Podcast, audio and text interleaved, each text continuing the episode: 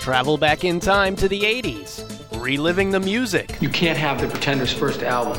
That's mine. I bought it. You did not. The catchphrases. Did you have a brain tumor for breakfast? And the wannabes. Sometimes I see him dance around the house in my underwear. Doesn't make me Madonna. Never will. Because just like you, we're stuck in the 80s. Can you say stuck in the 80s?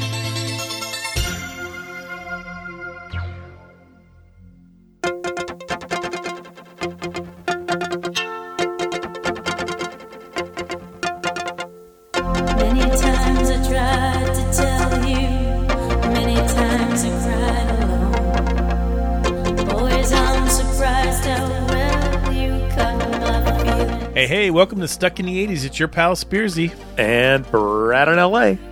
And today we open up another amazing book set in the 1980s. An interview with Davida Breyer, author of the book Sinkhole. To the doubts that complicate your mind. We belong to the light, we belong to the dark. Okay, this time, one take. I'm telling you, people, one take. And here we go. Are you ready for the magic? Do it. Stuck in the 80s is sponsored by the 80s Cruise. Join Stuck in the 80s in 2023 for a week long trip back into time on board the Royal Caribbean Navigator of the Seas.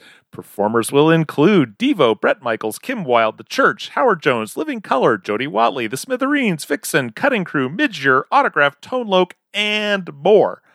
And first time guests can get, you know it, $200. That's right. Two Ben Franklin's worth of cabin credit just by using the promo code STUCK when booking. Just go to www.the80scruise.com for more information. Oh! Yeah. I should make this harder for you. I, I feel like I'm not giving you enough challenges these days. I feel so good right now. I oh, I could lift 20 podcasts right now. You know what I should really do, though, Brad, and all the listeners out there? Uh, we always list the same people who are on the boat. We never list the other people who are on the boat. Maybe maybe next time shuffle it up and don't warn me. Let me see. I'm looking right now. You said Bret Michaels, right? Morris Um, Day. Uh, oh, we don't have Morris Day on there. Oh, Morris Day in the Time will be there. By the way, he just announced that he's retiring after next year, so this is your last chance to see him. Oh gosh. Uh, Living Colour, did we say them? Uh, yes, sir. Jody Watley, Yeah. Cutting Crew, Yes. Vixen, Yes. John Parr. Oh, we didn't mention him. Okay, that'll be Parr. fun. China Crisis. China Crisis. And then Larry the Duck, Lori Majewski. Lori Majewski and Larry the Duck will be accompanying Brad in LA and Steven Spears as they judge you. Sometimes professionally, sometimes for fun. Oh my God, so much fun. Get on board the boat and have a good old time, people. Had I mentioned the cabin credit? Hey, what about our opening song, We Belong by Pat Benatar? That's a good time. It is a good song. I'm not quite sure what it means. What does it mean, Steve Well- Spears? We Belong is just one of dozens of 80s songs that are featured in the new novel Sinkhole by D- Davida Breyer, this week's special guest. Ah, that's cool. I'm just glad that you're still around to record a show. I thought you might have been swimming for the Bahamas at this point. No, apparently a lot of Southwest Florida has been overcome by snakes and uh, alligators, and that's really no joke. It's actually the truth. By the way, I just want to say thanks to all the notes that everyone sent before, during, and after Hurricane Ian. So much of Florida really just got smacked around really bad last week. Um, I escaped relatively unharmed. We basically lost internet for three days. A lot of the neighborhoods were flooded. Our, our- we escaped that problem. Much of the southwest coast of Florida is still completely demolished. I mean, there's a whole island over there uh, that I used to go to, on vacation to called Sanibel Island. It's completely wiped off the map. You can't even. There's the bridge is collapsed in five Yeah. different places. I know I'm, I joke because that's my first reaction to anything, but it really is pretty serious. Yeah, no, and even as we speak, the water is still rising here in the county that I live in. Oh my gosh, you're Uh, kidding. No, because sewers are are exploding and Oh, rivers man. have spilled over. It's just no, it's it's pretty awful. Oh, But anyway, It's almost fitting this week that I talked to an author who grew up in different parts of uh, Florida. Uh, Davita Breyer just published the novel Sinkhole, which is set during the 1980s right here in Central Florida. So I, I have two questions for you. One, you see sinkholes occasionally on the news. Do they really happen that often? And two, were there any of the settings in the book that you're like, oh yeah, I've been there? Yeah, um, sinkholes. Wait a minute, that's me. She's writing about me. Sin- sinkholes are oh man they're i mean just when you forget about them that's when they happen. It it seems like it's been a long time since a really major one has opened up. Okay. and when they do they can swallow like half a block. Hmm. so they're they're terrifying. I've never experienced one. I've i've had homes that had settling problems but that's not the same thing as a sinkhole. I, I mean, do they just do they just open up like suddenly, or is it Yes. like okay, it's a manhole size one day, and the next day you come out and your Buick It's is ma- down in there, and then Uh, well, every one of them's different Okay. some of them they all I mean, start off know. small and then they can be big an hour later so huh? Okay, Um, stay away from the- that. As for the towns, yes. Um, I've been to a lot of the ones that Davita wrote about. They're mostly the smaller towns in Central Florida, and Central Florida is just—I mean, Central Florida is Orlando and then a thousand small towns Okay, to make things clear. And the towns that Davita set things in, I- you know, I've passed through. My dad used to work in those towns yeah. as part of his business.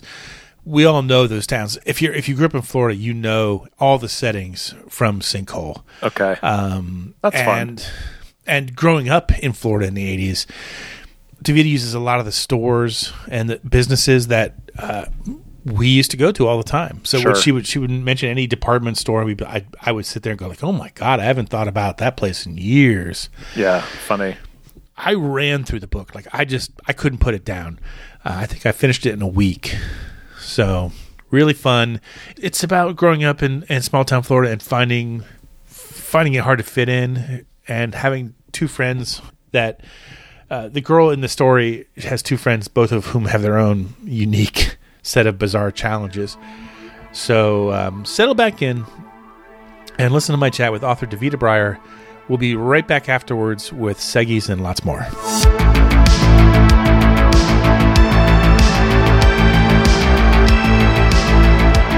Davita, welcome to Stuck in the 80s. Thank you very much for having me here today. Uh, I'm really excited to talk about your book, Sinkhole. I read it over the last two months. I was immediately, immediately drawn in as soon as I start seeing all the familiar references to Central Florida, where I live now, and, and of course the 80s, which appeals to so many of the people who listen to our podcast. Could you describe the novel to those who haven't read it yet? Kind of give it a quick overview. So it's a suspense novel. It's a coming of age novel. Um, it's set in Central Florida in the 1980s, and it also talks a lot about class and um, psychological abuse. What was the original spark that that kind of gave you the idea for the outline of it? Um, the original spark, and when I started writing it, I started thinking, huh, you know, we kind of all see narcissistic personalities, but we see them as adults. And we hear all this, you know, oh, kids are so, so, you know, they're just narcissistic. That's just how they are. And I began to think, well, people excuse a lot of behaviors for ch- with children but what would someone like that look like as a child what would what would both create that but how would that manifest especially if they were um, coming into contact with other vulnerable young adults the the villain in this book is pretty despicable. I mean, it, it's it's it's I it was hard to show any empathy towards her.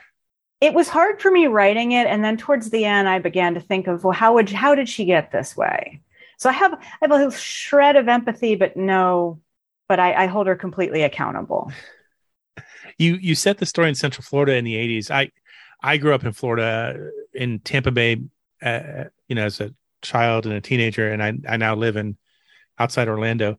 Um, I, I from what I understand, you grew up in Florida at least for some of the time too. Tell tell me about those those days and where you grew up. Um, so I was born in in Miami, and uh, you know, over time we we moved a bit. We moved out of the state. We moved back to the state, but for the most part, I largely grew up um, in South Miami, then into Perrine and into Homestead. So I had a, a mixture of a very urban and at times a semi-rural childhood in South Florida.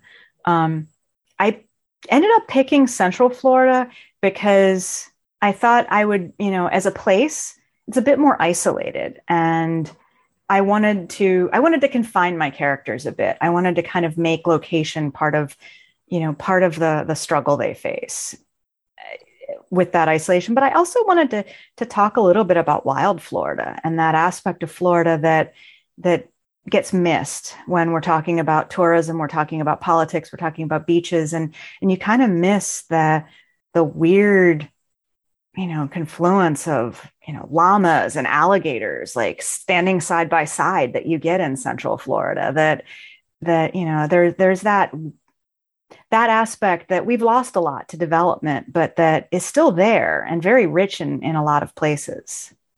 I remember as a kid driving through Florida. My dad had a air conditioning business that he went around and he had to service drive-in theaters around Florida. So we would, I would help him in the summer and we would drive to all these really small towns like Sebring and Mm-hmm.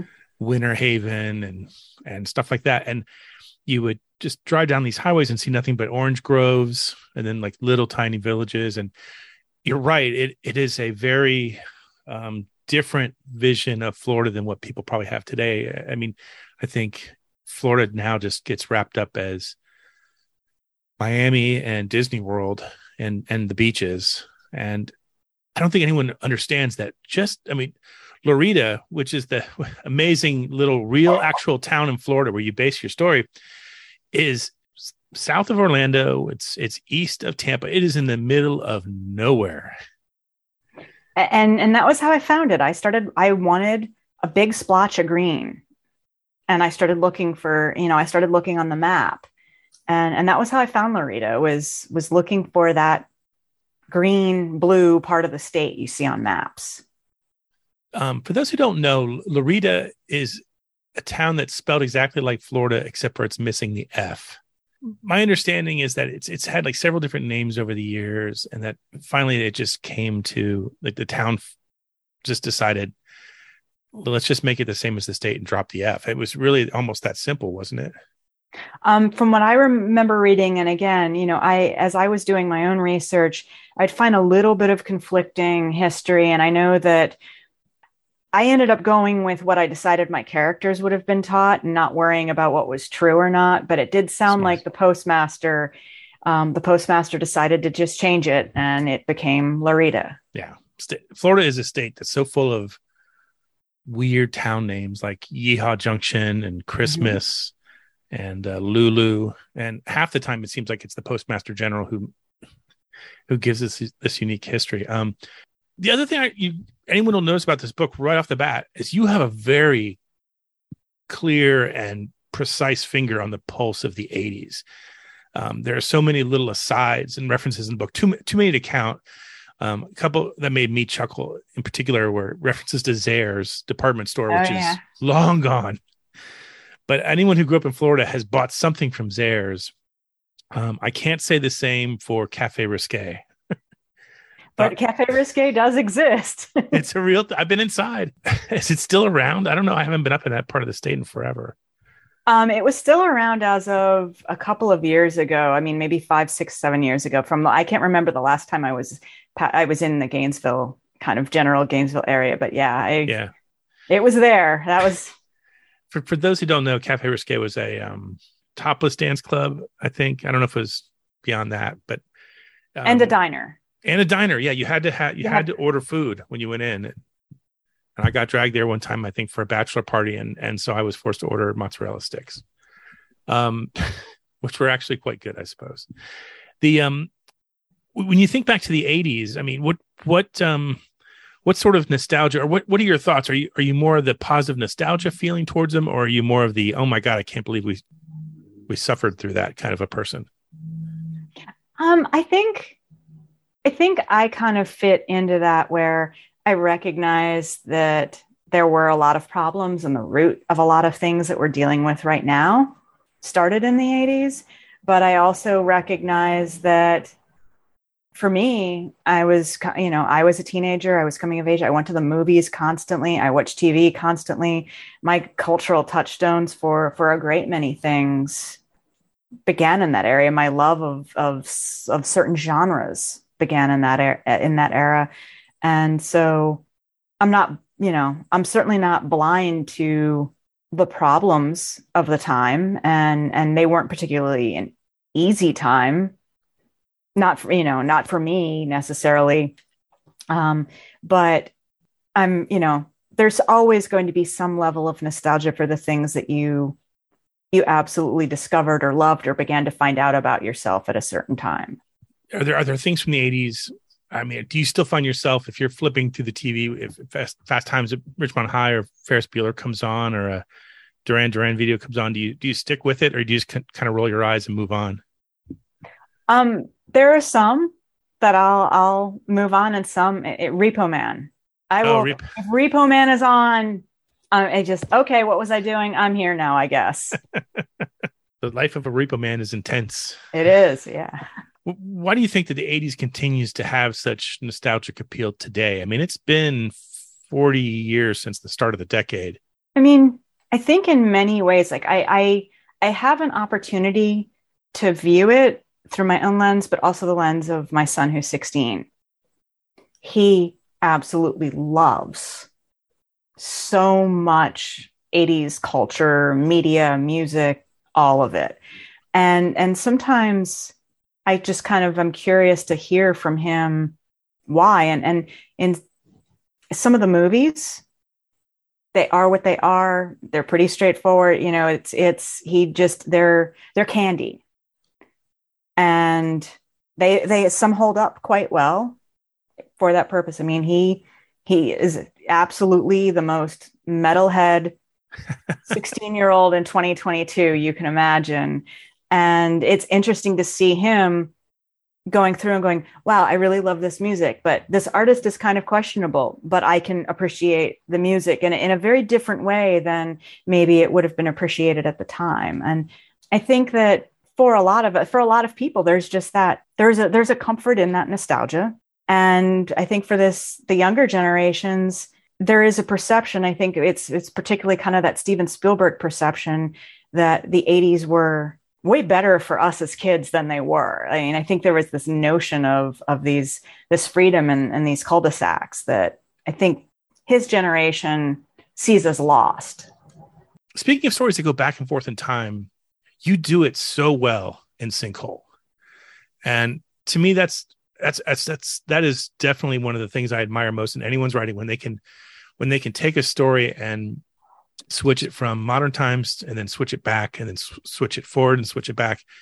Um, uh, with Michelle's journey from Atlanta back into Florida, and and you date each chapter with the date just to make it you know clear. But at as, at some point in the book, those those dates disappear, and you realize we're completely in the present now.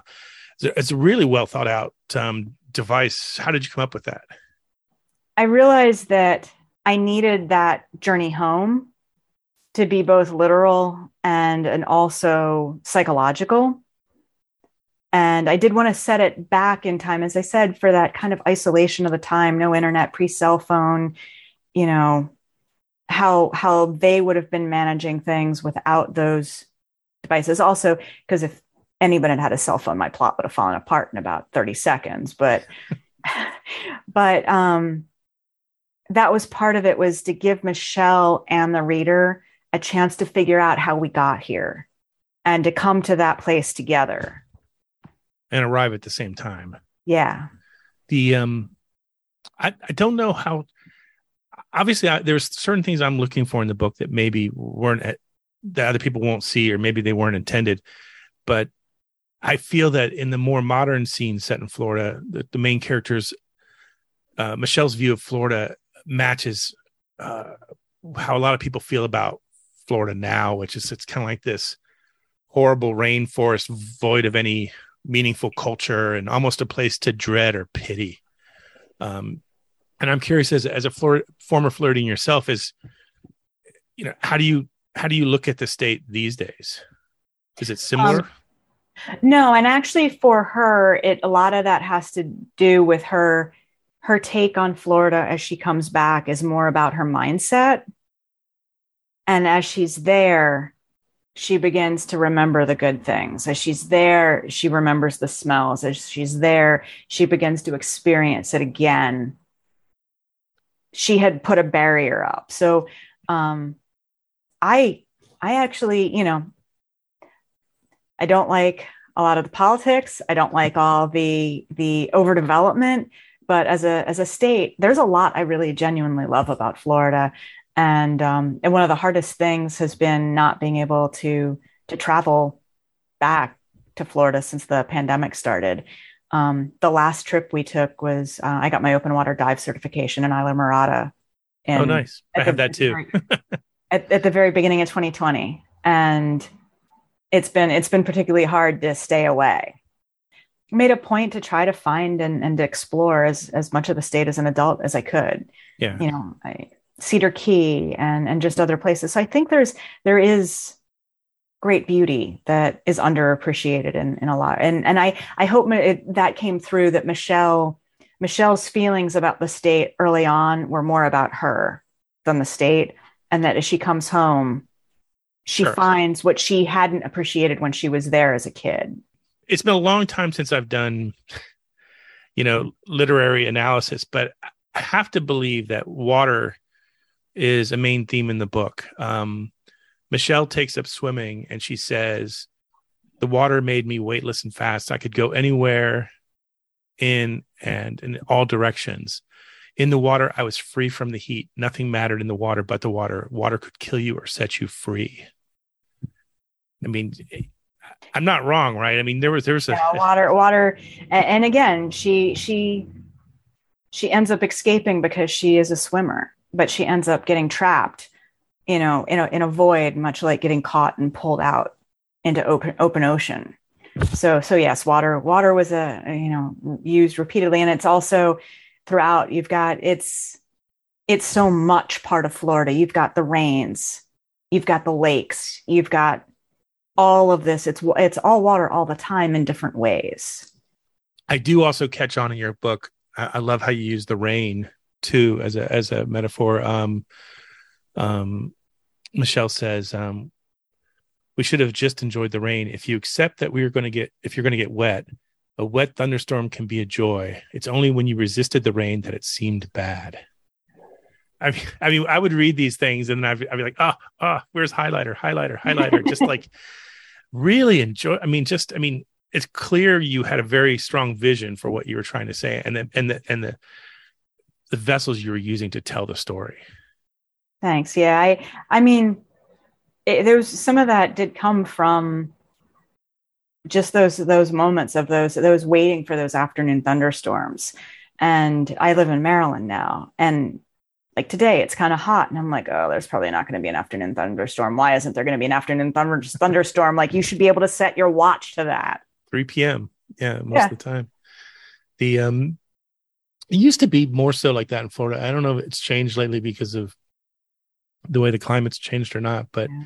but that is one of the joys. And I think anyone who comes to Florida for the first time and doesn't understand it, that always is the first thing that befuddles them is that it can be a clear sky one minute and then Mhm. rain like hell for an hour and then be clear again 20 minutes later.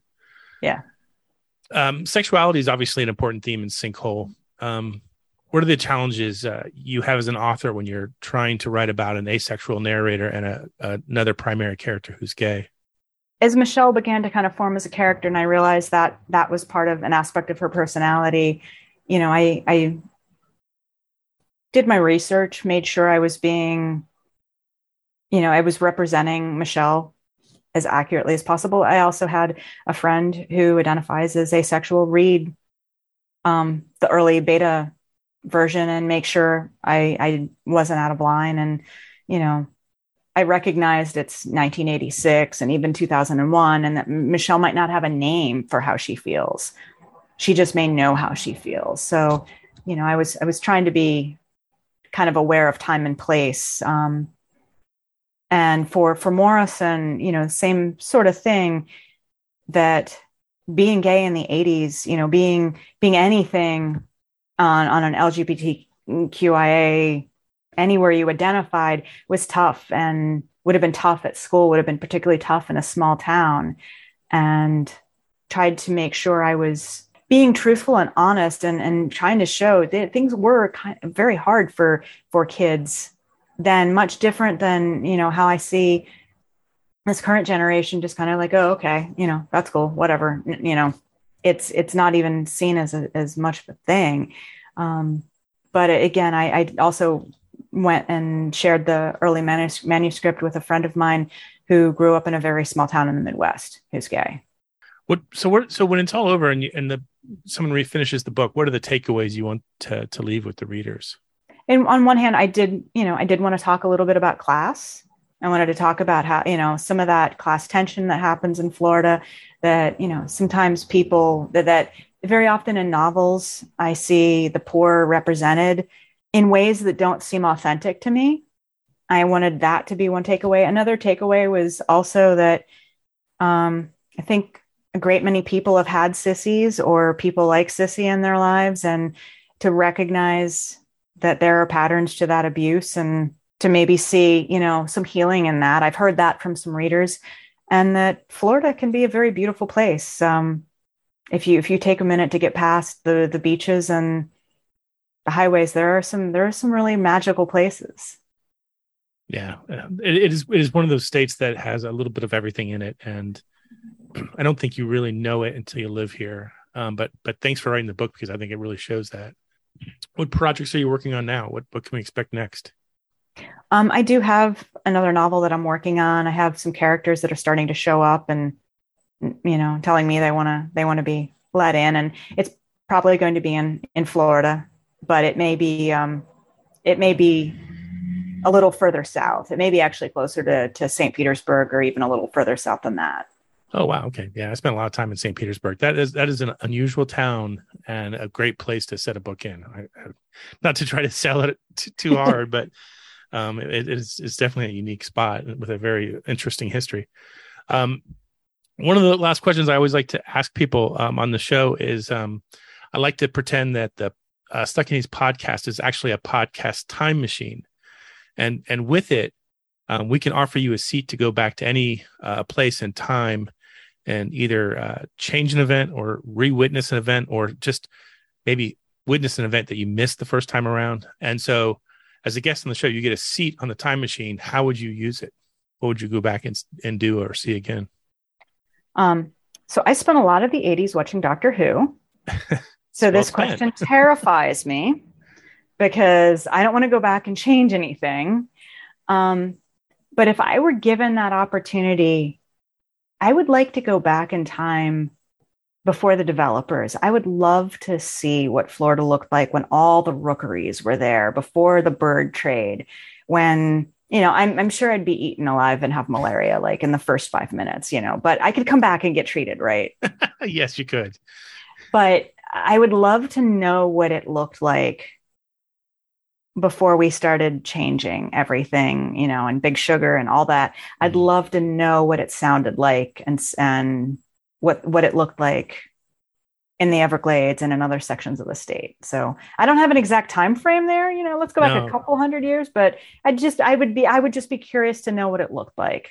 That's a great answer. I it makes me think of when I was a kid driving back and forth from Lakeland to to Clearwater. We would always pass these orange uh, juice processing plants, and you would roll down the windows and just get these overwhelming whiffs of of of fresh oranges as they're being processed, and it's a scent that I I wish I could smell again. So that's lost Florida to me.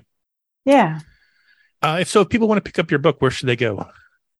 Um, I have a link to a great many independent bookstores on my website. Um, I'm all about supporting independent bookstores or your local library, but all um, information for that's on my website, which is davitabrier.com. And otherwise, you know, wherever you, wherever you find wherever you find books. Thank you for promoting independent bookstores. I love those, and I try to use them myself. Uh, Davita, thanks so, so much for being on Stuck in the '80s. Thank you so much.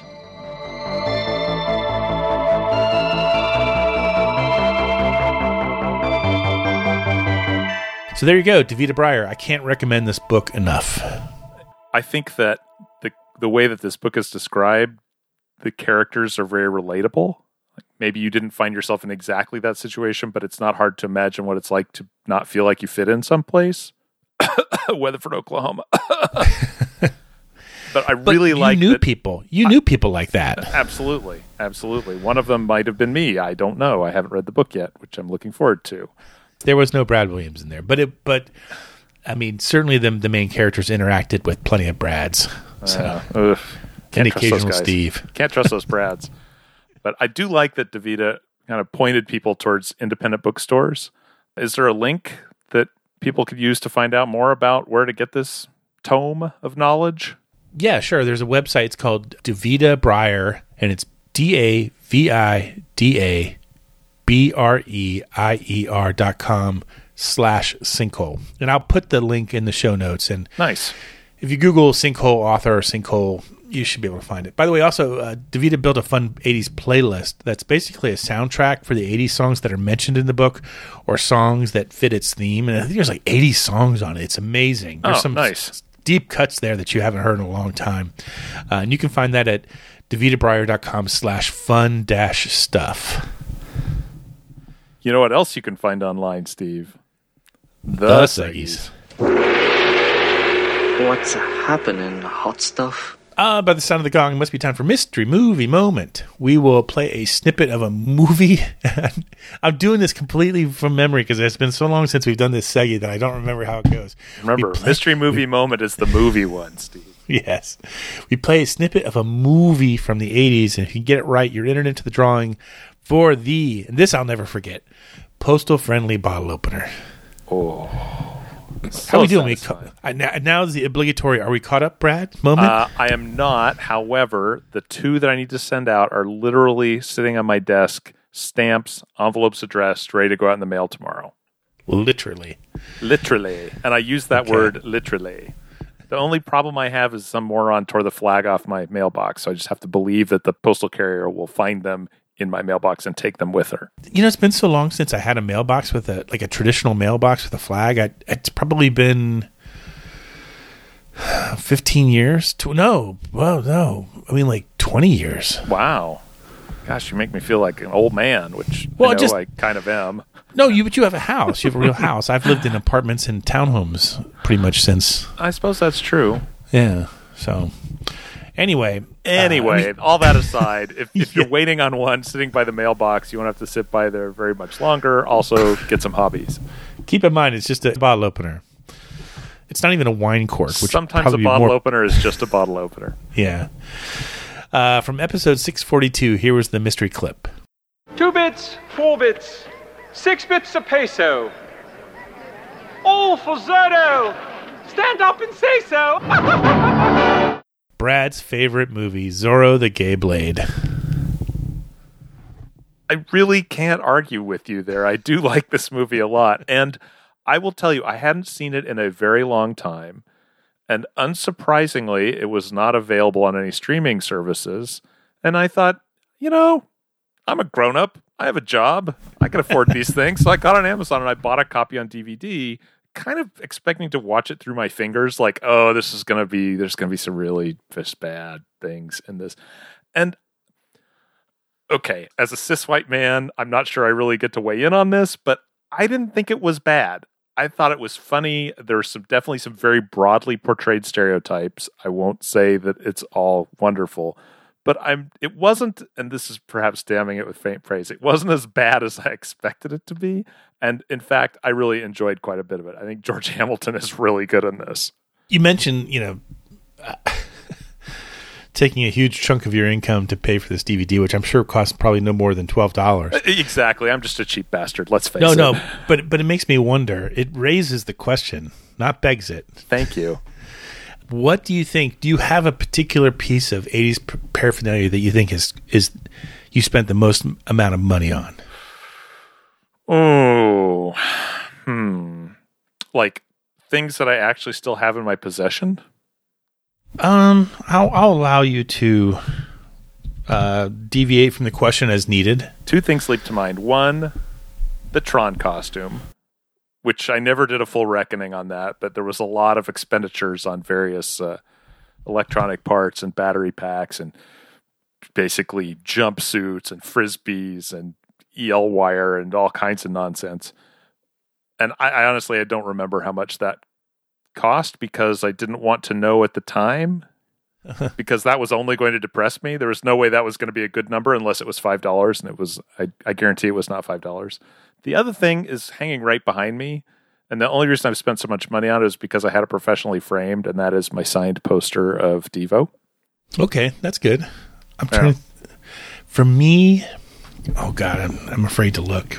I mean, I'm sitting in my home office right now, and it's basically a, man cave for the '80s. And I'm, I'm looking around. Oh yeah, There's some weird shit in here, my friend. um. Okay, I found it. Okay, what do you got? I have a plush stuffed animal version of Falkor the Luck Dragon from uh, Neverending Story. Oh my! You podcast with a guy for ten years. You think you know him, and then this stuff drops. And I, I, I bought Falkor off of was it eBay? Maybe Sure, could be. maybe five years ago when I was r- really, you know, when you were in need of some of that luck, and all you had was cash. I, it was it was way more money than I want to admit on the on a podcast. It was Okay, It was that's fair. three figure. It was three figures. Okay, yeah, I think I. I mean, what did I? I think we've talked this- about this. What did I pay for this poster when it was new? Probably fifteen bucks, and then I got it You signed. Two hundred dollars, probably. I bet by the time And we got it. yeah, to get it to get it professionally matted and framed, it's was a couple hundred bucks easily. Yeah, I, Falkor was more than was more than that. I mean, the funny thing to me with the poster is I was I was on the verge of sending it to my son because I'm like I'm never going to put this up anywhere. He'll appreciate it. He's a fan of the band. And then I got this space that's my office now, and I'm like, oh, I have someplace I could actually put this on the wall. I get a feeling that this is going to be the moment of the podcast that we regret disclosing publicly later. That's okay. It might be the single most expensive thing in my house right now. Everything else I bought at Wayfair. So anyway, or it was gifted Yeah. to me. Do so- expendables count? Because I'm not putting liquor on that list. Yeah. Oh my gosh. Anyway, we had some winners. I think there was winners. a Sega in here somewhere. Yeah. We had some winners. We're not the winners. We're clearly the losers. Uh, But uh, but there were some winners. So so Brad, go ahead and read them. Here we go. The winners include Plain Pulling Tom, John Ross from Charlotte, North Carolina, Brock in North Dakota, Just Drew, Todd in Minnesota, David Wilson, Joseph Purdue, Garrett in Houston, Kevin Pipe Wench, and Billy from Philly, but banished to Boston. Wow, I like that. Billy. I like that. It's very. I like. I like the the rhythm there. I- It's it's very well put together. You know, Billy, you've done a nice job with that one. Full marks.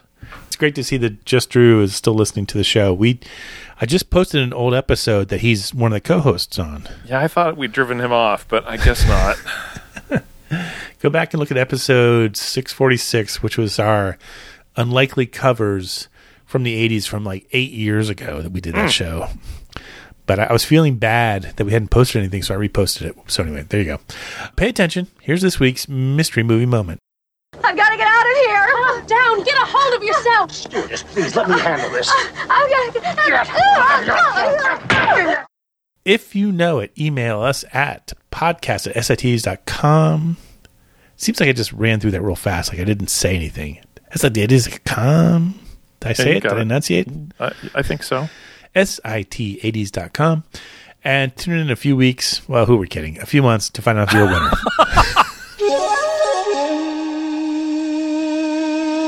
Ah, the mystical refrain of Name That 80s Tune. Hey, we'll play a snippet of a song from the 80s if you get it right. Again, you're entered into the drawing for the postal friendly bottle opener. Oh, if that was just a. If the SATs were that easy. do you still. Do you remember what you made on the SATs? Um, I like it was in the low thirteen hundreds. Oh Jesus! You want? I, am sorry. T- you know, standardized tests are my Jimmy Jam. As, in high school, man, I crushed the things. I don't know why. I made it ten thirty, All right. which is also my bedtime tonight. So we better hurry up. Predictive of many things. yeah. Um. Anyway, Looks like um, University of Illinois. You got me into the University of Florida. It Hey, wouldn't today. Put your it feet on then. the crooked path. Oh, I know. Like, would I have been able to get into any college? The goofball I was in the mid '80s. I don't know. Well, I, I planned on taking it more than once, and so the first time I took it, you know how you're not supposed to answer if you don't know. I I, I answered anyway, and I Yeah. just said this time I'm gonna I'm just gonna fill in every answer, and if I don't do a good score, that's fine. I'm gonna do it again anyway. And when I got it back and it was at 10:30, I'm like, well, that's that's probably good enough. That's respectable. for what, Yeah. for what I needed to be. Yeah. And so there's no reason to take it again, and so I didn't. So Yeah. and I and think- I'm not good at standardized tests. I think the ACT you didn't get penalized for guessing, and so they're like, if you start running out of time, just just C all the way down the board. C, C, C, C. C, C, just like in summer school. But the Yeah. SAT did punish you for guessing. Yes. Why do I remember this stuff? I can't even tell you. Yeah, I know. I, I I took the ACT as well, but I I did not do as well on that. I Anyway, I got a. I'm not even going to tell you what I got on the ACT. I don't even remember. I, I I would be a complete complete gibberish answer if I if I if I spit it out. It was 30 or above.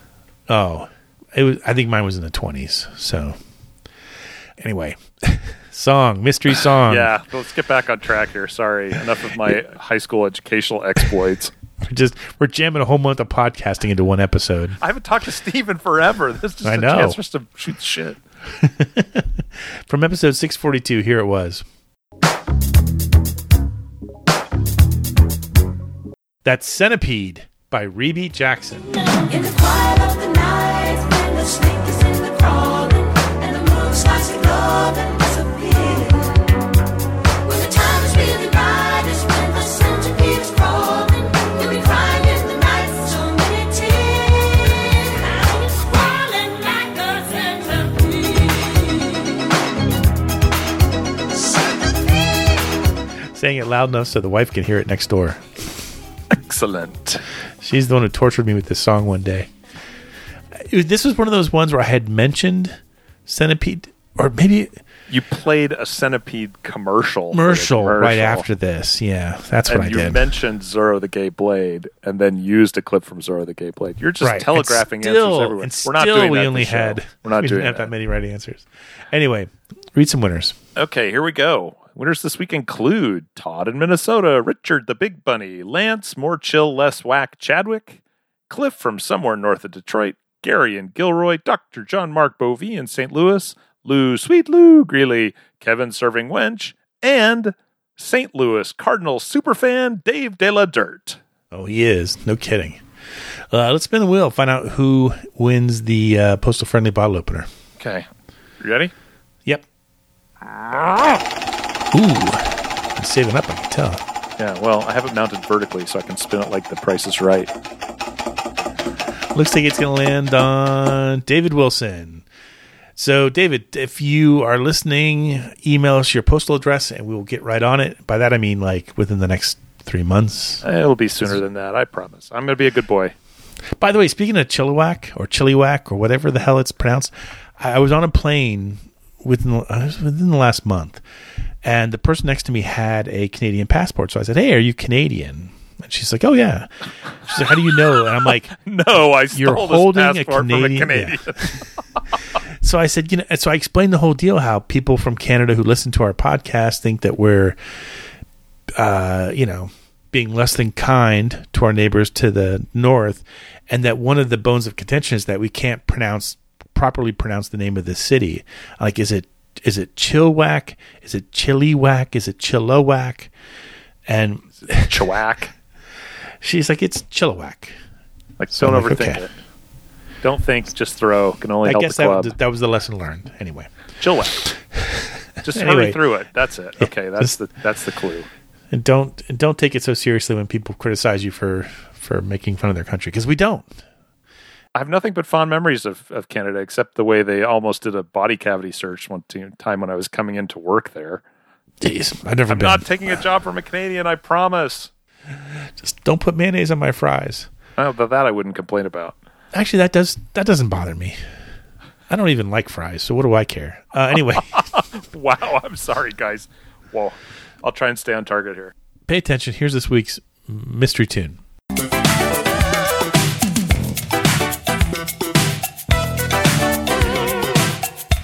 If you know it, email us at podcast at sit80s.com. I said it cleanly that time. Oh, Clean. beautiful. What do you like about the desert? It's clean. Uh, Crisp. tune in in a few weeks. We'll find out. We'll just see what kind of silliness awaits. Uh, we'll be right back after this commercial break. If you're hungry and in the mood for something extraordinary, look for this symbol. And this telephone is the fastest way to Franco's original Italian pizza day or night. If you live anywhere from Pompano to Hialeah, you can treat yourself to the best in authentic Italian dishes. Franco specializes in dishes from antipasto to veal francesa, all at reasonable prices. This symbol of excellence is in Pompano, Fort Lauderdale, North Miami Beach, North Miami, and Hialeah. Franco's the king of pizza with home delivery day or night. And we're back. Time to thank our new patrons. By the way, you know, if if you if we haven't like drilled it into your head enough, you know, we operate on through the Patreon system now where you become a monthly patron and you can contribute as, as little as like one or two dollars a month. Or you can make it an annual thing if you want. And for that you get access to the Patreon site which has our blog. And then you also get invited to monthly happy hours that we do on Zoom. And then now we have this thing where Brad hosts a virtual drive-in theater, complete with trailers and everything. I'm telling you, it's everything but the shitty speaker, which you have to provide yourself. yeah. And of course, you know, you're helping us uh, defray the cost of putting out the podcast, so it's it's a nice thing. Uh, we had a new Patreon since the last show. It's uh, Jay Swash in Beaver Creek. Somehow, I I doubt that's the real name of his town, but if it is, Uh, I bet it's in Canada. You never know. oh, I see what you did there. I was going to No, say I'm Minnesota. sure it's not. Yeah, Wisconsin. Somewhere up north. Could be in Oregon. Some beavers in Florida would have helped the flooding here. I'm just saying. Yeah, beeves. Jay Swash is actually a longtime listener who just returned to the show, and he's going to explain why in a special version of. Are you ready for it?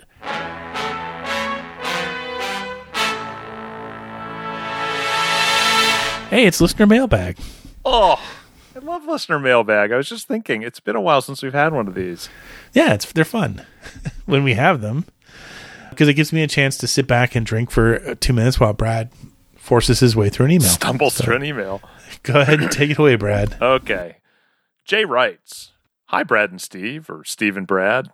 This is Jay Swash in Beaver Creek, your previously avid listener who has been gone for a few years. I decided I needed a social media detox, and since 2017, I have not been on Twitter or Facebook and stopped listening to podcasts. Okay, cool. That's good. do what you need to do for yourself. Um, I myself am not on Facebook very often, although uh, my wife tells me we need to sell some furniture, and that might be our last hope. so I might pop in and put some stuff up on Marketplace, but that's got nothing to do with what Jay had to say here. He's one of the users. Yes. Jay continues. I missed you guys, though, and I was hopeful that I would come back to hear about how wonderful Steve's life is now. Hey, anything's possible. A lot of my favorite podcasts have ended, so I was relieved and delighted to hear you guys are still going. Thank you for staying true to your mission, whatever that is. LOL. Yes, he wrote LOL. If I was going to laugh, I would have just laughed because I have a microphone, but now I'm over explaining it and we'll move on. Jay continues again. I just wanted to send an email about your recent episode and your discussion on Rush's album Signals. I'm not sure if you're aware of this, but in the last two years, they made a Rush pinball machine. This is a pretty common practice as many famous bands, such as the Beatles, the Rolling Stones, Kiss, and Metallica, have their own themed machines. Rush seems to be a weird choice, especially since I never really liked their music. It's like musical cough syrup to my ears. But I like the design enough to buy one for my game room. The pinball game incorporates their famous album covers, and you can listen to about a dozen or so of their most famous songs. A couple quick notes. If you play the Rush pinball machine long enough, you will become a fan of their music. It's like some sort of weird Stockholm syndrome. The two surviving members of the band, Alex and Geddy, contribute quotes for the game, and they're surprisingly funny. Geddy Lee, in particular, is hilarious. He has no problem mocking his own album art. They both come across as very self aware and willing to be self deprecating. Anyway, I'm listening to your new episodes while also going back and listening to what I missed, which is a lot, but dang, I missed you all. Take care and thank you for remaining stuck in the 80s. Jay Swash in Beaver Creek. Hey, Jay, thanks for the letter and thanks for being a Patreon supporter. Yeah. I'm kind of curious how much the pinball machine costs. I wouldn't mind. I'm not a pinball machine guy, but this one sounds like fun. I have one in the house. I don't think I could get another one in the door.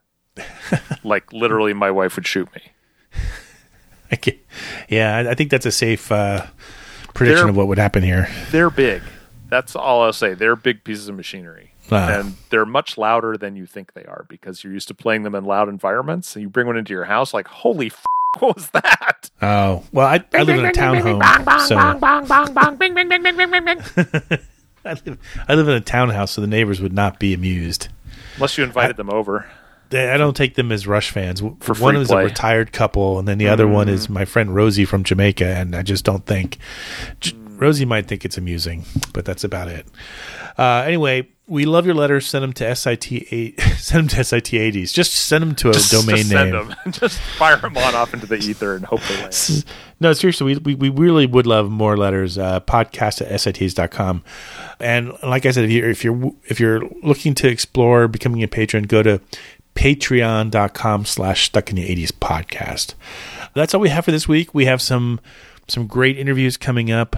We have 1988 part three of the number two hits, uh, close but no cigars. We have that coming. God, what else? Um, some some good stuff. I think I think uh, it's If gonna be, I work the gonna phone fall. right, we're going to be on the Hollywood showcase. yeah. Uh, along with with uh, Captain Keach and the Shrimp Shack Shooters. Yes, and maybe Gus Grissom. so, anyway, thanks for sticking around with us uh, through the summer. Thanks again for your letters of support about Hurricane Ian, and thanks for hanging out with us while we're hopelessly stuck in the '80s.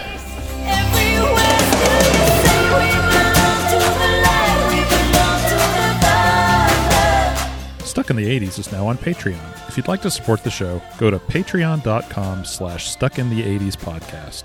Special thanks to Check Battery Daily for our theme music, and thanks for listening double back.